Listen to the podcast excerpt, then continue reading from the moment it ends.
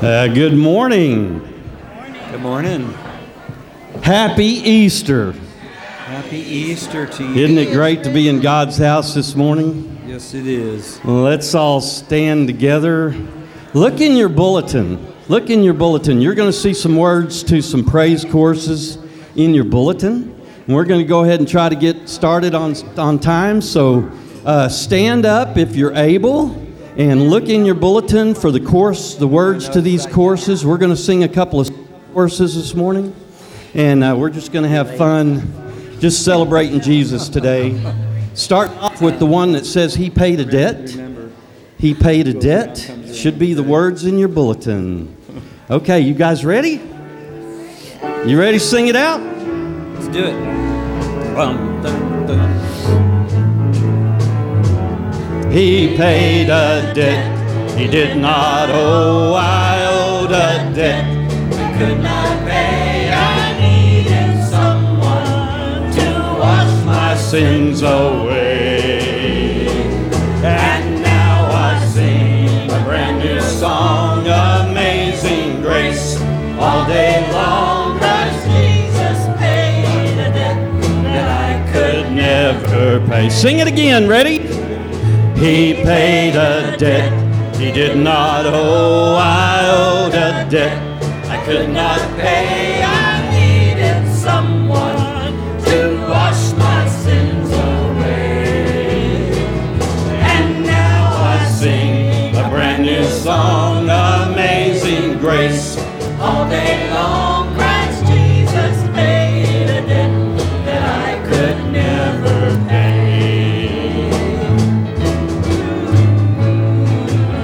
pay.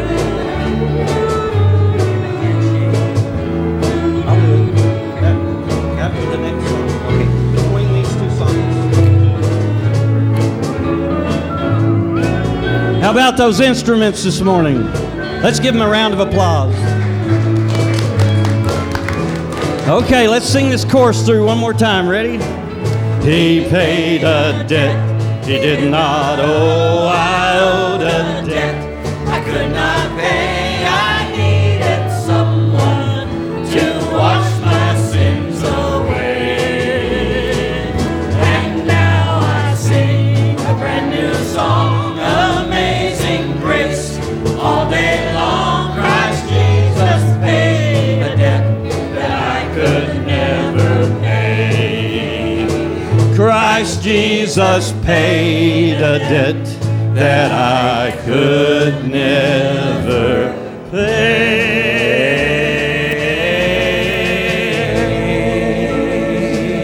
Try to find the hand of about seven people close to you and tell them, he is risen. He is risen. Yes. He is risen. Thank you. I keep falling in love with him. Thank you. I keep falling in love with him. Okay. Ready? I keep falling in love with him. Ready? I keep falling in love with him. He is risen. I keep falling in love with him. And he's coming again.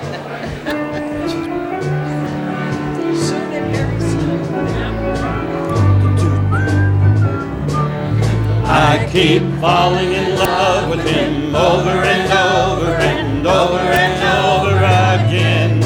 I keep falling in love with him over and over and over and over again. He gets sweeter and sweeter as the days go by. Oh, what a love between my Lord and I. I keep falling in love with him. Words are in your bulletin. Let's sing it again. Ready? I keep falling in love with him over and over and over and over again.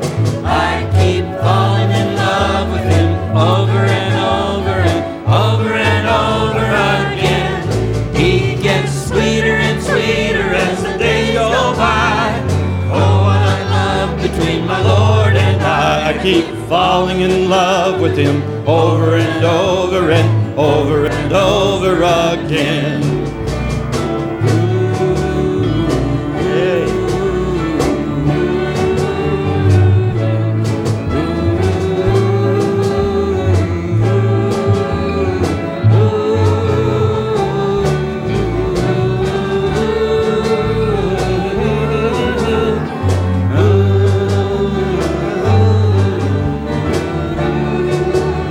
Okay, we'll go through it one more time. Ready? One more time. I keep falling in love with him over and over and over and over again. I keep falling in love with him over and over and over and over again. He gets sweeter and sweeter as the days go by.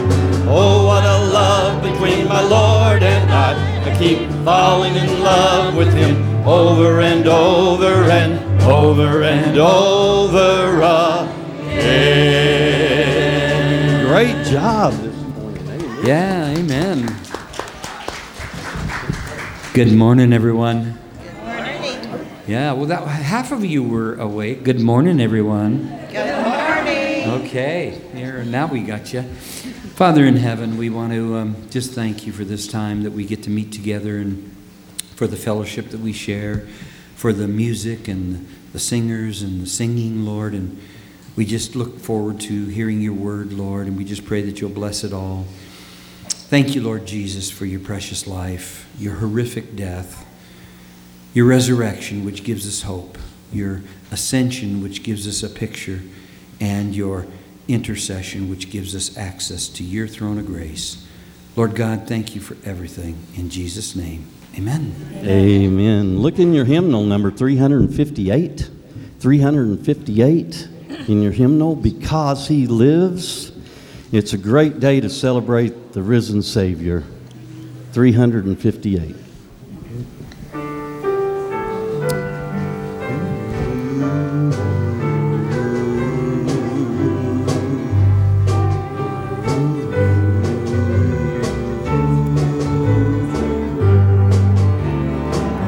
God sent His Son, they called Him Jesus. He came to love, heal, and forgive.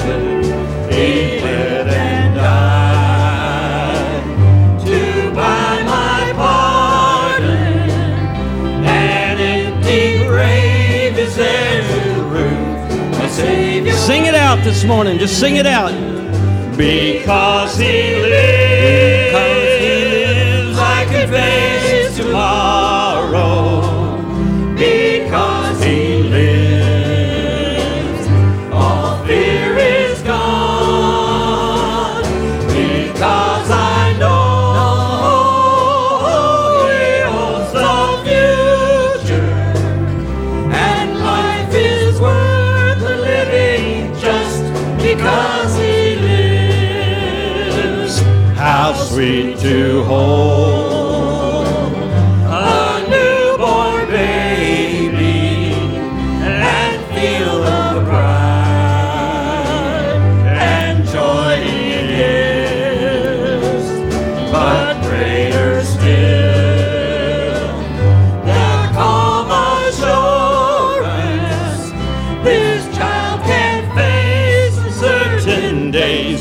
Because He lives, because He lives, I can face tomorrow. Because He lives, all fear is gone. Because I know He holds the future, and life is worth the living just because He lives.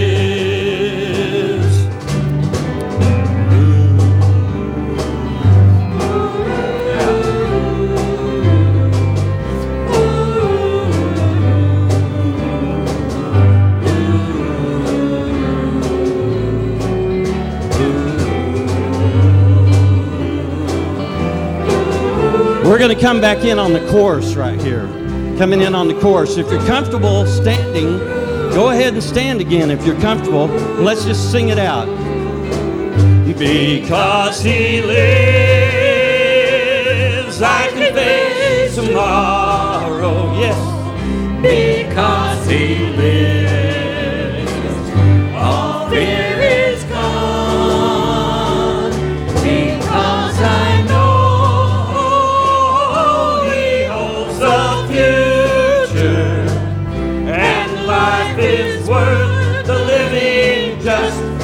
because he lives. And then one day I'll cross the river, I'll find life's fine, no war in vain. And then as death gives way to victory, I'll see the lights of glory, and I'll know he reigns. Because he lives, I can face tomorrow. Because he lives, all fear is gone. Because I know he holds a future, and life is worth the living just because he lives. And life is worth the living just because he lives. Amen. Let's praise God. Let's clap our hands, put our hands together, and let's go ahead and be seated. We're going to do the announcements, and we're going to go ahead and invite the young people who have been practicing their music. We're going to go ahead and invite them to come on up and get ready right here. And we're going to let the choir go down, and we're going to get Pastor Steve to come up here and do the announcements.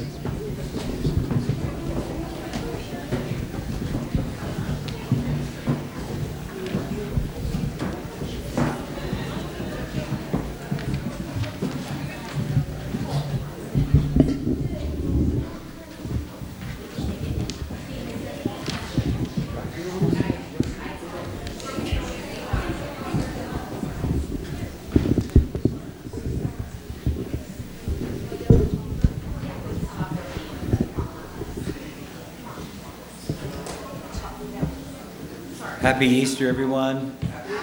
Yeah, it is Easter. Hey, listen, just very quickly, I want to say that this next Wednesday night, I will be teaching Bible study, and we're going to study about some prophecy and what's going on in the United States of America and the world.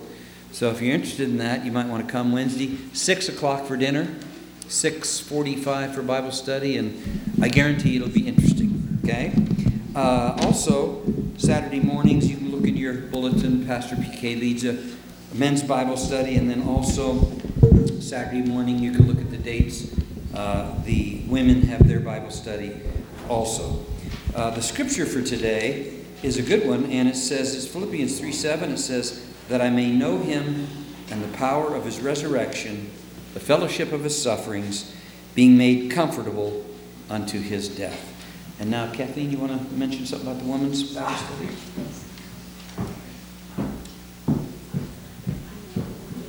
Oh, thank you. Okay. Could've, would've, should've. You don't want to miss this. This is the last weekend. Saturday, we're having the women's conference. We're going to have 80 ladies, 30 of them coming from this church. So you don't want to miss this and say, oh, I wish I would have come. Please come. I'm here to accept your $25. If you don't have it at the moment, that's fine. Just fill out a registration slip. Let me know you're coming. Okay, registration slips are out there. Tear it off. Give it to me. Like I said, you don't want to be saying would have, should have, could have. You come and join with us. And thank you.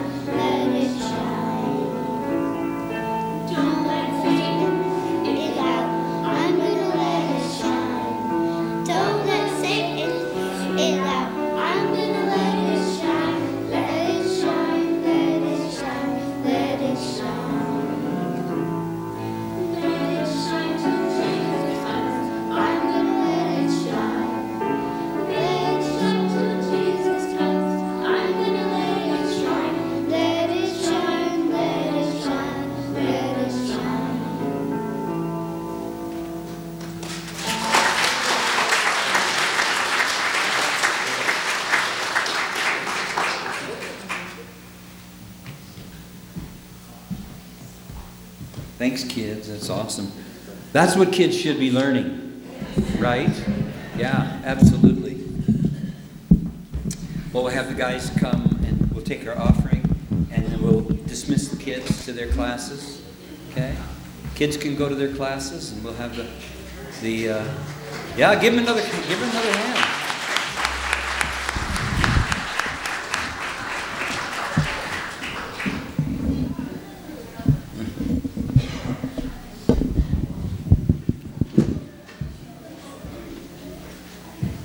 I wish we could all be that innocent, huh?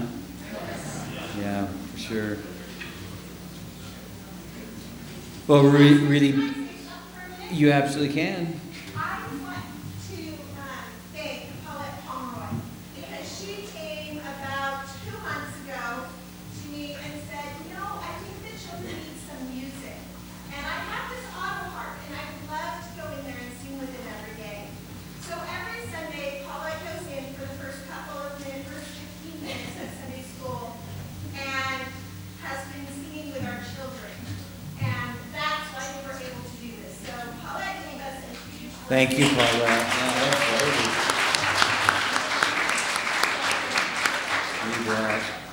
Well, let's pray. So, Father in heaven, thank you for... That was beautiful, Lord. And I'm sure that in your heart, you absolutely loved it. Father, we just pray that you'll bless this offering, that it might be used to the good of this community and the good of this church, Lord, and that we might be a light for you in this community. For we pray it in Jesus' name. Amen.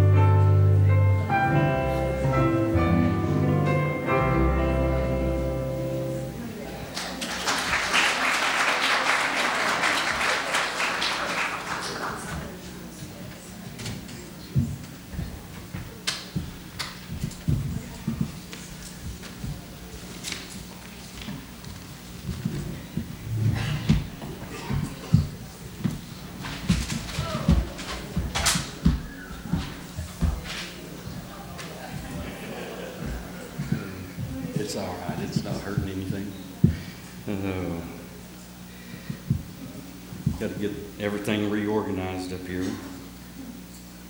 Aren't those kids great? Yes. Amen. I had a special for this morning. They said, well, just do it right after the kids. And I said, no, I don't want to follow that. Got to have something in between. Been doing a study lately, short study, on a phrase that's in the Bible. It's the phrase, take up your cross. And so, I read that phrase and I thought, what does that really mean? That we got to carry around our baggage? And, a lot of people think that that's what it means, take up your cross, carry around your baggage. They might have a strained relationship or a thankless job or, physical illness of some kind. And you'll hear people say, well, that's my cross I have to bear.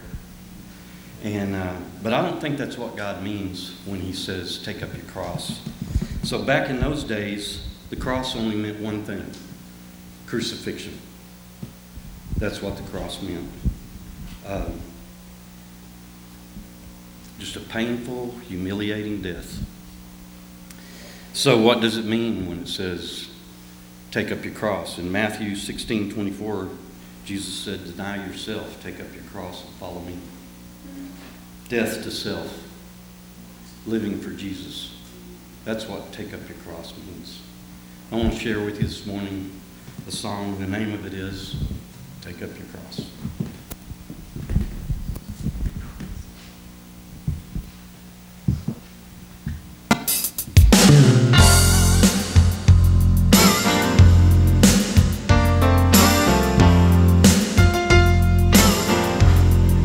Take up your cross and follow Jesus. Take up your cross every day. Don't be ashamed to say that you know Him. Count the cost, then take up your cross and follow Him.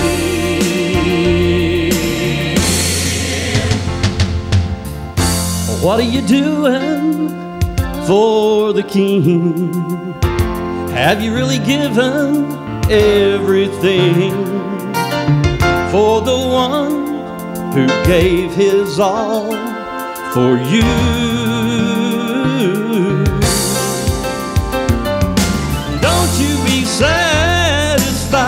Just to know that the Lord has saved your soul. Have you forgotten what you need to do? Take up your cross and follow Jesus. Take up your cross every day. Don't be ashamed to say that you know Him. Just count the cost, then take up your cross and follow Him.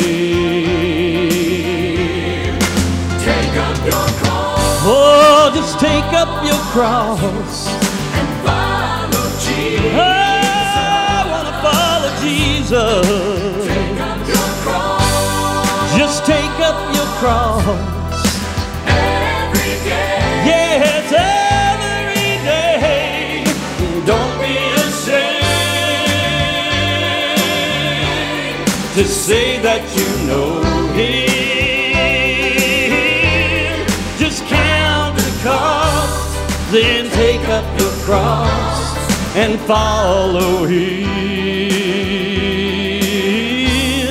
Just count the cost, then take up your cross and follow Him.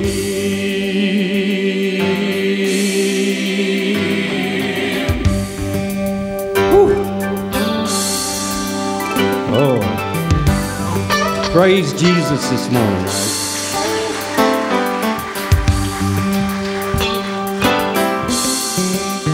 Said I know sometimes that the road is long, and I know sometimes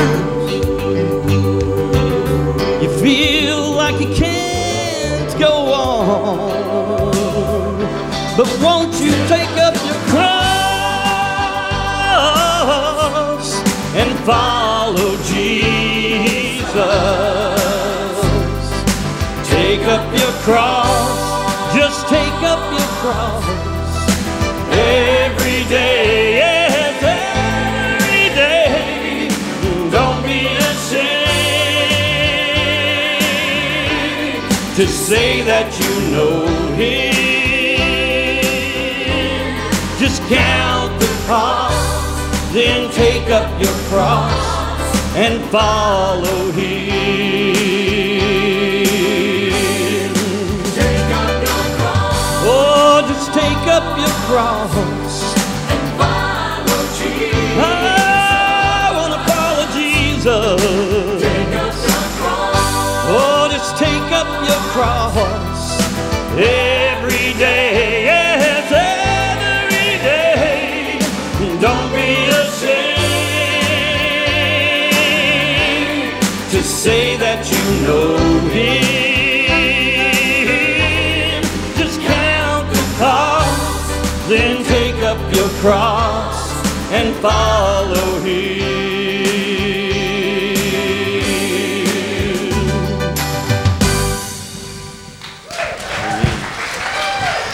Amen. Praise Jesus. Give the Lord a hand. He is risen. So John didn't want to follow the children. I'm not sure I want to follow that. That was awesome, John. Just, wow. Just what a wonderful, wonderful day. While I go back and get my chair, if you have a cell phone, would you do me a favor and please turn it off? Just this message that I'm going to give is important enough to where I don't want to get interrupted, okay? So if you would do that, that'd be great. Thank you, John. Sorry about that. That's no problem. I'm going to take my, this is the only time you're going to see me in a nice jacket, so... Somebody asked me if I was going to wear a tie. I said I don't own any.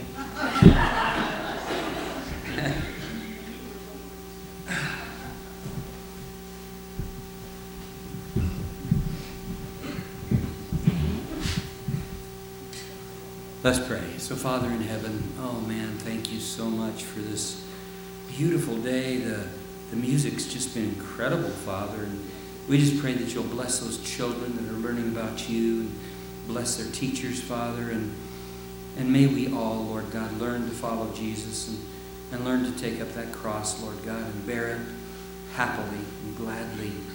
Yes, there are troubles that we face, Lord God, every day, but it's just not worthy to be compared to the glory that we will share when we see Jesus Christ face to face.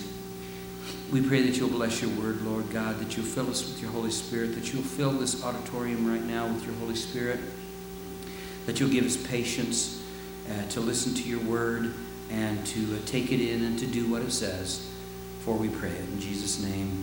Amen. You know, a lot of pastors or teachers, they on Easter Sunday, they want to talk about the resurrection, which is normal. And that's something to be expected. And I thought about that today, but to be honest with you, I want to talk about all of Jesus' life, okay, everything. And so the first thing I'm going to read to you is out of John chapter 17. And this is what I'm going to read to you.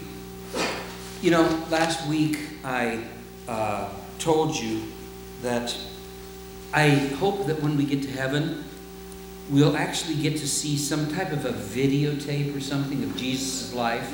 I mean, I'd like to see everything that he went through. I'd like to see what he went through as a boy and a young toddler. And we don't have much evidence of that in our Bible. God didn't consider that to be something that we needed to know necessarily.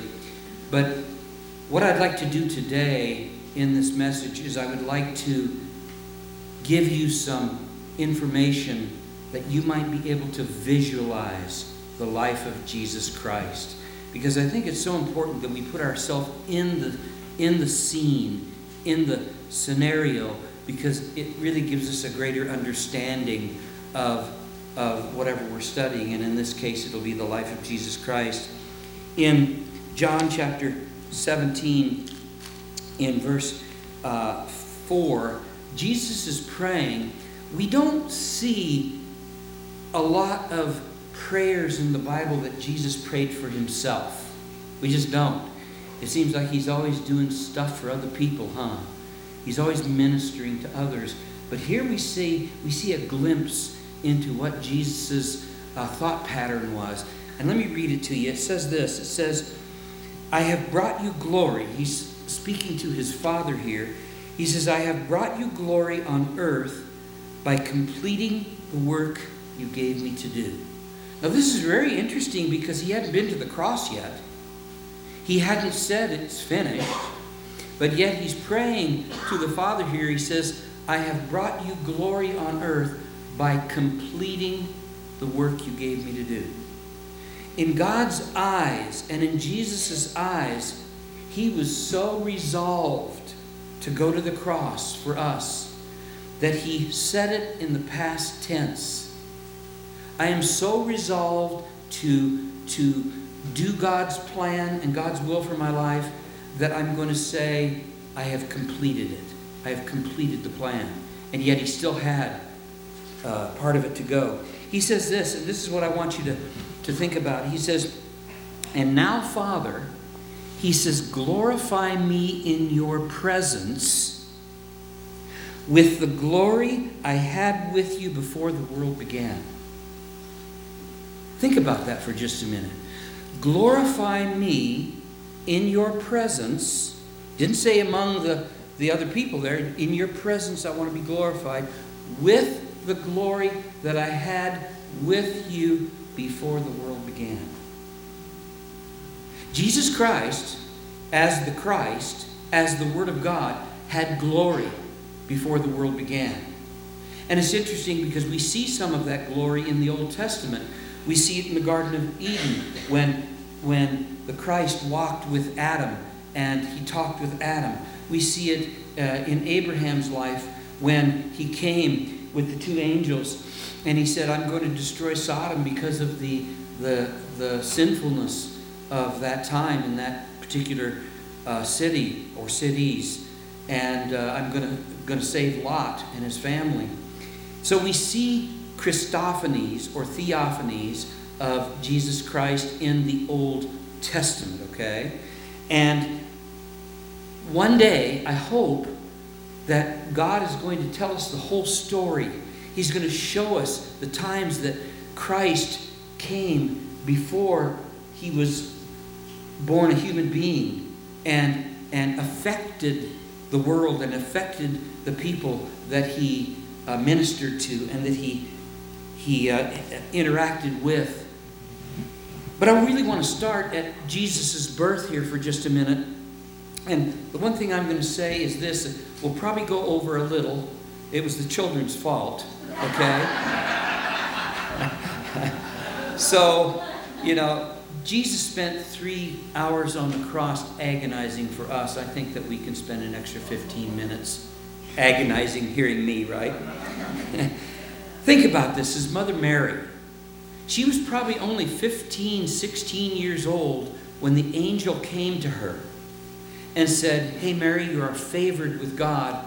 You're going to have a child. God is going to come over you, and he's going to cause you to be pregnant, and you're going to have a child that's going to be called the Son of God, the Savior of mankind, and you're going to call his name Jesus. Can you imagine what that felt like, being a 15, 16-year-old woman?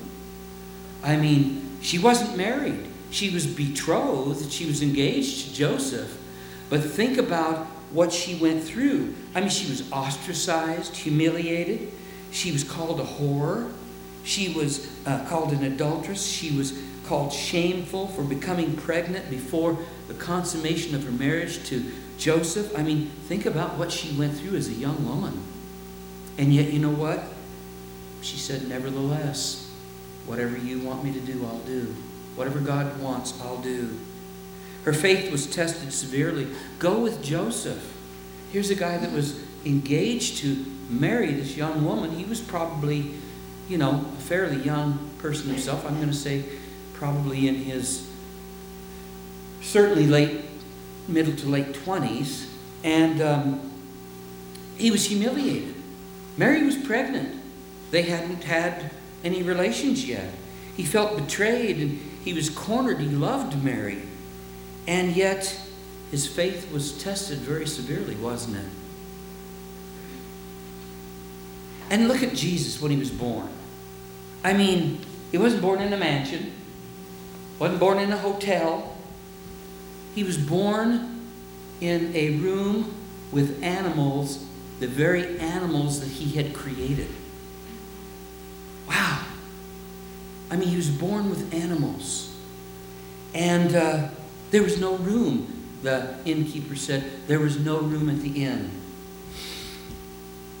How much room do you have for Jesus Christ in your heart? That's my question. That's one of my questions to you and to me. Do we have room for Jesus Christ in our hearts? Is there no room at the inn? Well, Jesus even said in Matthew chapter 8, he says, "Foxes have holes and birds of the air have nests, but the Son of Man has no place to lay his head." So here at Jesus' birth, he's laying his head with animals, and here at age somewhere around 30, 31, he had no place to call home. It says in the 11th chapter of Hebrews, it says that Abraham lived in tents because he was looking for a better place. It says that Moses rejected the riches of Egypt because he chose to suffer with God's people. That's just amazing. Joseph and Mary are advised by an angel to take Jesus to Egypt and to flee from where they were, because Herod, on hearing that a king would be born, decided to have all of the males 2 years old and under murdered. So Jesus and Mary took this little baby to Egypt and to escape the persecution that would come their way. Before that, it's interesting, they took Jesus at 8 days old into the temple to be circumcised. That's what the Mosaic law said to do. In fact, it's interesting because the medical community have determined that 8 days after a child is born is the perfect time for circumcision because of the blood clotting ability, etc. Isn't that something? And here it's in God's word, you take him 8 days. God knew. They took him into the temple, had him circumcised, and there was a prophetess, a woman, that had been widowed for many, many years, and she saw Jesus, and she says, "Oh my goodness, I have lived to see the Savior." And there was another fellow named Simeon, and he had been in the temple, and he had prayed to the Lord, "Lord, don't let me die until I see the Blessed One." And he came over to Joseph and Mary. Now put yourself in Joseph and Mary's place here, okay? And said, "Wow, Lord, I can go now because I have seen the Savior." Isn't that just great? As a young boy of 12, now we don't know much about Jesus' life before age 12. I assume that he lived a fairly normal life. The thing you have to remember about Jesus is because God is his Father, he did not receive an old sin nature from an earthly father like we did. We were all, each one of us, born, inherited an old sin nature that started with Adam. It says in Romans chapter 5 that the sin came from one man, Adam, and death by sin. So death came from sin, and sin came from Adam. Thanks, Adam. I'm not sure that any of us, given the same opportunity as Adam and Eve, would have done anything different. You know, we can look back and say, "I wouldn't have taken that fruit." But who knows? Maybe we would have. So we go to age 12, and he's there in Jerusalem with his family, his extended family, and they're worshiping at the temple. It was some kind of a feast day, and the feast is over, and his family leaves, and his extended family, and they go back to their homes in kind of a caravan. And 3 days into the caravan, his mother and father realize that Jesus isn't among any of the relatives. So think about this. You know, at 12, you're thinking, okay, where is this boy? You know, hopefully hasn't gotten into trouble or something. So they go back to Jerusalem, to the temple, looking for him. They spent several days looking for him, and finally found him in the temple talking with the teachers of the law, and they were amazed at his knowledge and at his wisdom. You see, Joseph and Mary had taught Jesus Christ God's word. Now this is interesting because the Christ is God's word, isn't he? He is God's word, but yet as a young boy, he had to learn what he was. He had to learn God's word. I'm going to read something to you in John chapter 1, and I think you'll find it interesting. You're welcome to turn there if you want to. John chapter 1, and I'll be in verse 1. And here's what it says. John 1:1. It says, "In the beginning was the Word." Now this is an interesting phrase in the Greek because this could be translated, "in the beginning, which was no beginning." Are you with me on this? God had no beginning. So when was the beginning? Was it when the world was created? Was it before that? We really don't know what he was referring to. In the beginning was the Word, which was no beginning. He says, "And the Word was with God, and the Word was God. He was with God in the beginning, which was no beginning." So Jesus Christ is the Word of God. The Christ is the Word. It says, through him, through the Christ, through the Word of God, all things were made. Without him nothing was made that has been made. Now, think about this for just a minute. A lot of people have trouble with the fact that Jesus Christ is God. Okay? A lot of your cultish religions have trouble with that. But think about this for just a minute if you can picture this. Right now I'm speaking to you words out of my mouth. They're my words. They belong to me. When I quote from the Bible, I'm speaking God's words, aren't I? They belong to God. God's word, it says in John chapter 1, verse 14, God's word that was spoken became a human being. It was miraculous. We read about Mary. We talked about Mary. And God said, "You're going to have the Son of God. And it's going to be a miracle." And she was afraid. And the angel said, "Don't be afraid." Joseph was afraid. And the angel said to Joseph in a dream, "Don't be afraid."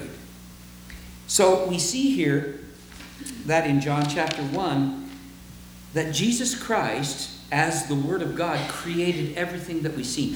Think about that creation. Do you know that our universe is one of the smaller universes in the universe? I mean, it's like looking into a big culvert and seeing the end, and it's just one little black hole, and that's all you can see. We don't understand that. But Jesus Christ, as the Word of God, created everything. And he created it by speaking it into existence. He spoke it, and it happened. Now, when I create something, I got to have something to create something by, right? A piece of wood or a piece of steel or something like that. Something's already created. I got to work with that. God didn't work with that. God just said, "Let there be stars," and there were stars. "Let there be seas," and there were seas. "Let there be flowers living," and there were living flowers. "Let there be a human being named Adam," and he created him out of the dust of the earth. I wish my parents would name me Dusty. That would have been good. Dusty. That would have been a good one, huh? I named my son Clay, so that's close. Right? It says he was in the world, verse 10, and though the world was made through him, the world did not recognize him. That's sad. He came to that which was his own humanity, but his own humanity did not receive him. Now listen to this next phrase. It says, "Yet to all who received him." Now, I'm assuming that's the most of us, hopefully the all of us. To all who received him, to those who believed in his name, he gave the right to become children of God. Wow. When you receive Jesus Christ as your Savior, and you believe he is who he is, you gain the right to become a child of God. And that right is something that no one can take away from you. No one. How important is that? How important is that right? How valuable is that right? Let's put it that way. What would you trade for that? Would you trade your own soul for it? No, of course not. Well, so we go from age 12 to age 30. He's christened for ministry by John the Baptist, being baptized. He hears the Father's voice, "This is my beloved Son in whom I am well pleased," right? And so you're thinking, well, the next step is, you know, he's gonna build a nice building and start a church, and he's gonna put on some kind of fancy robe or something and talk people into becoming Christians, right? No, no. No, that's not what happened. You know what happened? The Holy Spirit drove him into the desert, led him into the desert, not for vacation, but to be tempted by Satan himself with every temptation that you and I would ever face in our entire lives. You know what he used? He used the Word of God to overcome Satan's temptation. The same thing that we need to use to overcome Satan's temptations. Huh? He did it, and we can do it too. Well, 3 years of ministry, dealing with the devil, dealing with evil, unbelief, skepticism, the death of friends, loneliness, exhaustion, all knowing that his ultimate end would be to die a horrific death on the cross for us. That was the goal of his ministry. He would be abandoned by his closest friends as well as God. He would even scream for 3 hours on the cross, "My God," speaking to the Father, "My God," speaking to the Holy Spirit, "why have you forsaken me?" God could not look on the sin. Jesus Christ took every single sin of every single person that would ever be born on the face of this earth on himself. You know why? So that we wouldn't be judged for sin. You see, it's not about sin anymore. It's about, what did you do with my Son, Jesus Christ? That's what it's about. Did you believe in him? Did you trust in him? Did you rely upon him? Did you cling to him? Was there room at the end of your hearts for him?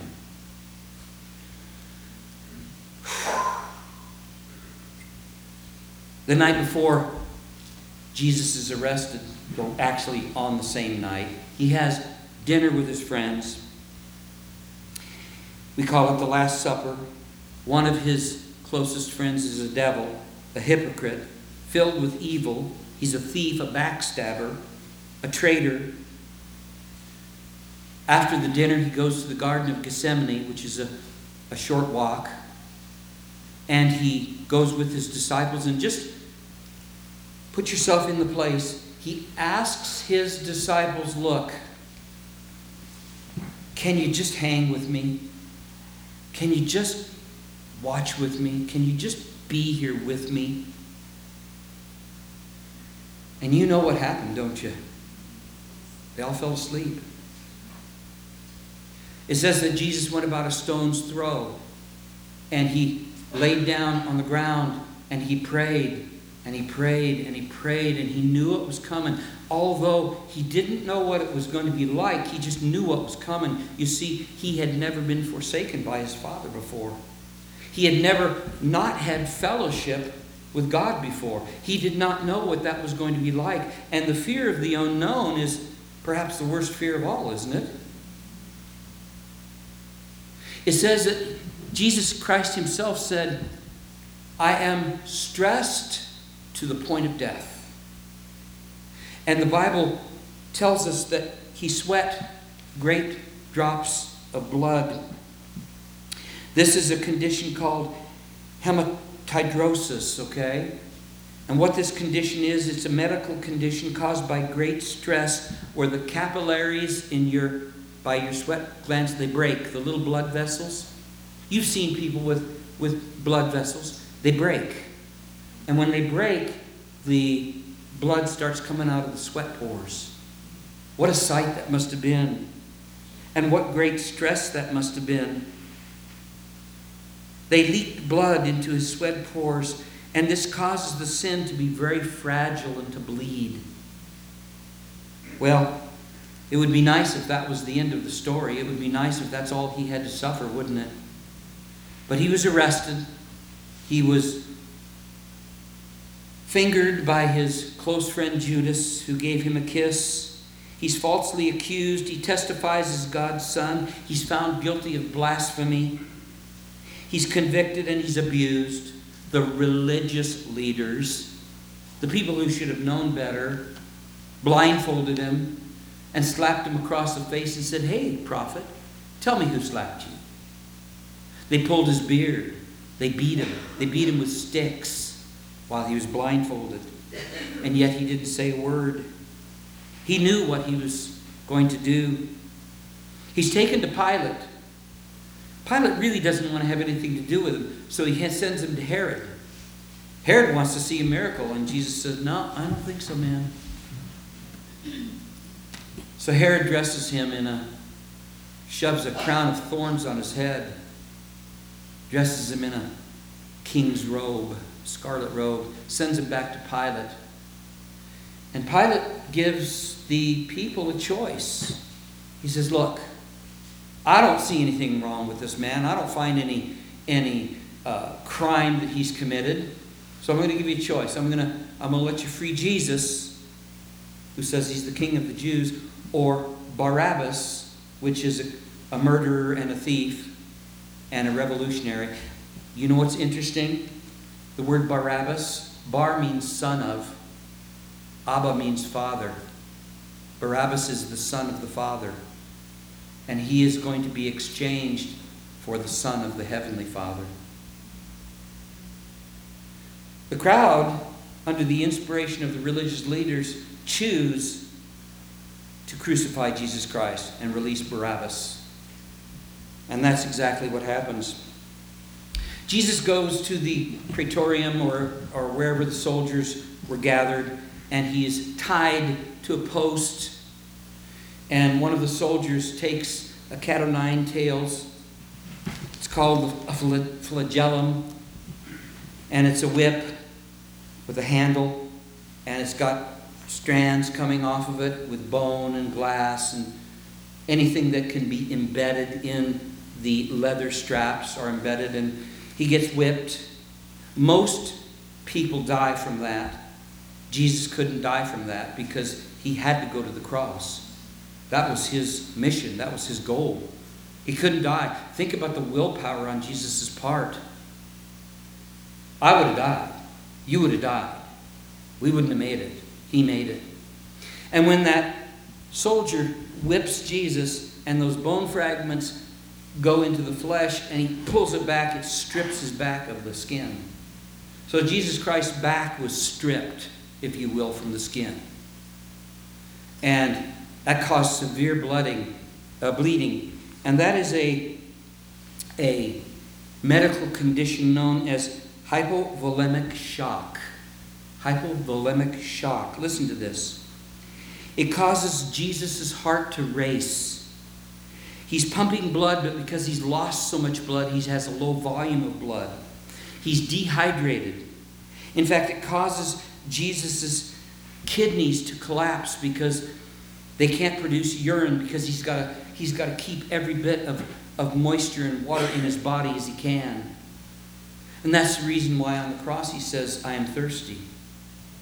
He's given the cross, not the whole cross. I don't believe it was the cross. That would have been too heavy. But he's given the crossbar because the stanchions were already there on the hill. They crucified thousands and thousands of people. So Jesus Christ carried this crossbar up the hill to a place called Calvary. which is also known as the place of the skull. And there he's nailed with Roman nails. They're not round, they're square. And he's nailed through the wrists, he's nailed through the ankles to this cross. And he's on the cross from 12 noon to 3. And during that time he is screaming, "My God, my God, why have you left me? Why have you forsaken me?" And yet every single sin that you committed and that I committed was being put on him. Every single one. Now I don't know about you, but I've probably committed hundreds of thousands of sins. Okay? Now if you think about that, think about how many people have lived on the face of the earth from Adam to the end. Billions and billions and billions and billions. We've got approximately 7 billion people living on the face of the earth right now. Now multiply those people by the amount of sins they committed. And it's amazing that it took God 3 hours to judge all those sins. Whew. Wow. His flogging was horrific. His bearing the cross was horrific. He's crucified, he's insulted. While he's on the cross, he's insulted. He's cursed, he's mocked, he's taunted. Save yourself. You saved others, can't you save yourself? We see at that point that Jesus Christ dies. He's laid in a tomb. Ephesians chapter 4 says that he was sent to Hades. Hades is another word for hell, but it had 2 compartments. One compartment held the Old Testament saints that had died, and the believers, and the other compartment held the unbelievers. And it says in Ephesians chapter 4 that Jesus descended. He claimed the victory of the cross. It is finished.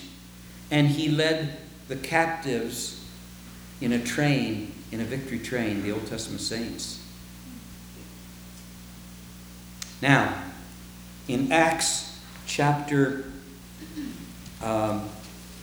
you can turn there if you want to. Acts chapter 1. I want to go through this with you just, and we're almost done. The writer of Acts says this, "In my former book, Theophilus," he's writing to this guy named Theophilus, "I wrote about all that Jesus began to do and teach." Did you know in one of the Gospels it says that if all the things that Jesus did while he was here on the face of the earth, all the books of the entire world could not hold the things that Jesus did? I want to know. I want a videotape. I want a DVD. When we get to heaven, I want to see it all. He says this, "In my former book, Theophilus, I wrote about all that Jesus began to do and teach until the day he was taken up to heaven. After giving instructions through the Holy Spirit to the apostles he had chosen, after his suffering, he showed himself to these men and gave many convincing proofs that he was alive." You know, in a court of law, it takes 2 witnesses to establish a fact. Well, we know for a fact that there was over 500 that saw Jesus Christ risen from the dead. It's a fact. He rose from the dead. In fact, the powers that be, the Roman rulers and soldiers, they made up a story that his body had been stolen and he hadn't risen from the dead. And do you know that there are people that still hold to that story today? It's crazy. Unbelief goes so deep. It's so sad to see people who just simply don't or won't believe in Jesus Christ, even though he paid the ransom price for each one of us. It's paid in full. You have to accept it. That's the caveat here. Well, he says this, "After his suffering, he showed himself to these men and gave many convincing proofs that he was alive. He appeared to them over a period of 40 days and spoke about the kingdom of God. On one occasion, while he was eating with them, now that's interesting, we're going to get to eat in heaven. I'm liking that. And all the calories will be taken out. That's even better. He says, on one occasion while he was eating with them, he gave them this command, do not leave Jerusalem, but wait for the gift my Father promised, which you have heard me speak about. For John baptized with water, but in a few days you will be baptized with the Holy Spirit. So when they met together, they asked him, Lord, are you at this time going to restore the kingdom to Israel? What the disciples didn't know was that there was going to be a 2,000-year period from the time of his resurrection until now, whereby there was going to be millions and millions and millions of people brought into the family of God. They just didn't see that. They didn't know it. They didn't understand it. It says this, he said to them, it is not for you to know the times or dates the Father has set by his own authority, but you will receive power when the Holy Spirit comes on you, and you will be my witnesses in Jerusalem, and in all Judea and Samaria, and to the ends of the earth. Almost done. Let me read something out of Luke 24 to you, okay? Luke 24, and I will be in verse 36. Luke 24, 36. This goes right along with the resurrection. It says this. While they were still talking about this, Jesus himself stood among them and said, Peace be with you. They were startled and frightened. He's talking about the disciples here, thinking they had seen a ghost. He said to them, why are you troubled and why do doubts arise in your minds? You know, that statement that Jesus Christ made 2,000 years ago is just as evident today as it was then. Why, I'm going to repeat it to you, okay? Why are you troubled? And why do doubts rise in your mind? God has got you covered. God has got us covered, my friend. Yeah, bad things happen all the time, no doubt about it. But God's got us covered. He knows the end from the beginning. You can turn to the last page of the book of Revelation, and you can find out what the last page says. And you know what it says? It says that the Word of God is going to come back a second time, and he is going to destroy his enemies by his words. He doesn't need tanks. He doesn't need atomic bombs. He doesn't need all this stuff. He just needs the word, which is exactly what we need. I'm going to finish up here. It says this. Why are you troubled and why do doubts rise in your minds? Look at my hands and my feet. It is myself. Touch and see. A ghost does not have flesh and bones, as you see I have. When he had said this, he showed them his hands and feet, and while they still, listen, and while they still did not believe it, because of joy and amazement, he asked them, do you have anything here to eat? They gave him a piece of broiled fish, and he took it and ate it in their presence. He said to them, this is what I told you while I was still with you. Everything must be fulfilled that is written about me in the law of Moses, the prophets, and the Psalms. Then he opened their minds so that they could understand the scriptures. He told them, this is what is written. The Christ will suffer and rise from the dead on the third day, and repentance and forgiveness of sins will be preached in his name to all nations, beginning at Jerusalem. You are witnesses of these things. I'm going to send you what my Father has promised, but stay here in the city until you've been clothed with power on high. Well, the last couple of scriptures in Acts chapter 1 says this. And I love this portion. He says this. After he said this, he was taken up before their very eyes, and a cloud hid him from their sight. They were looking intently into the sky as he was going. I can just picture that. I just want to see that one last glimpse, you know? Is that it? I see it. No? They were looking intently up into the sky as he was going, when suddenly two men dressed in white stood besides them. Men of Galilee, they said, why do you stand here looking into the sky?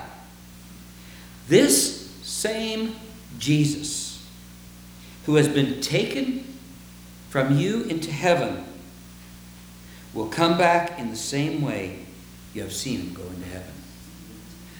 That, my friends, is what we're waiting for. That's what we're waiting for. Yeah. And you know what? I don't think it's going to be long. I really don't. Pray with me, would you? Dear Father in heaven,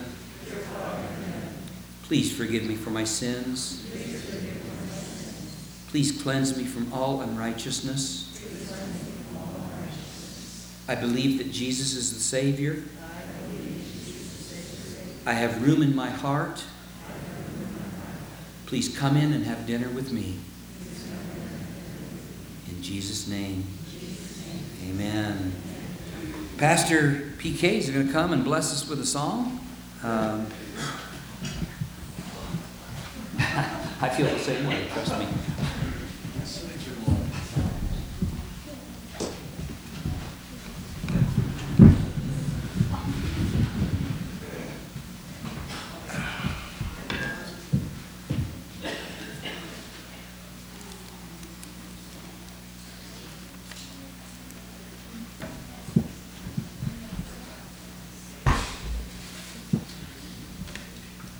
This particular song has always seemed like a great way to end the Easter service.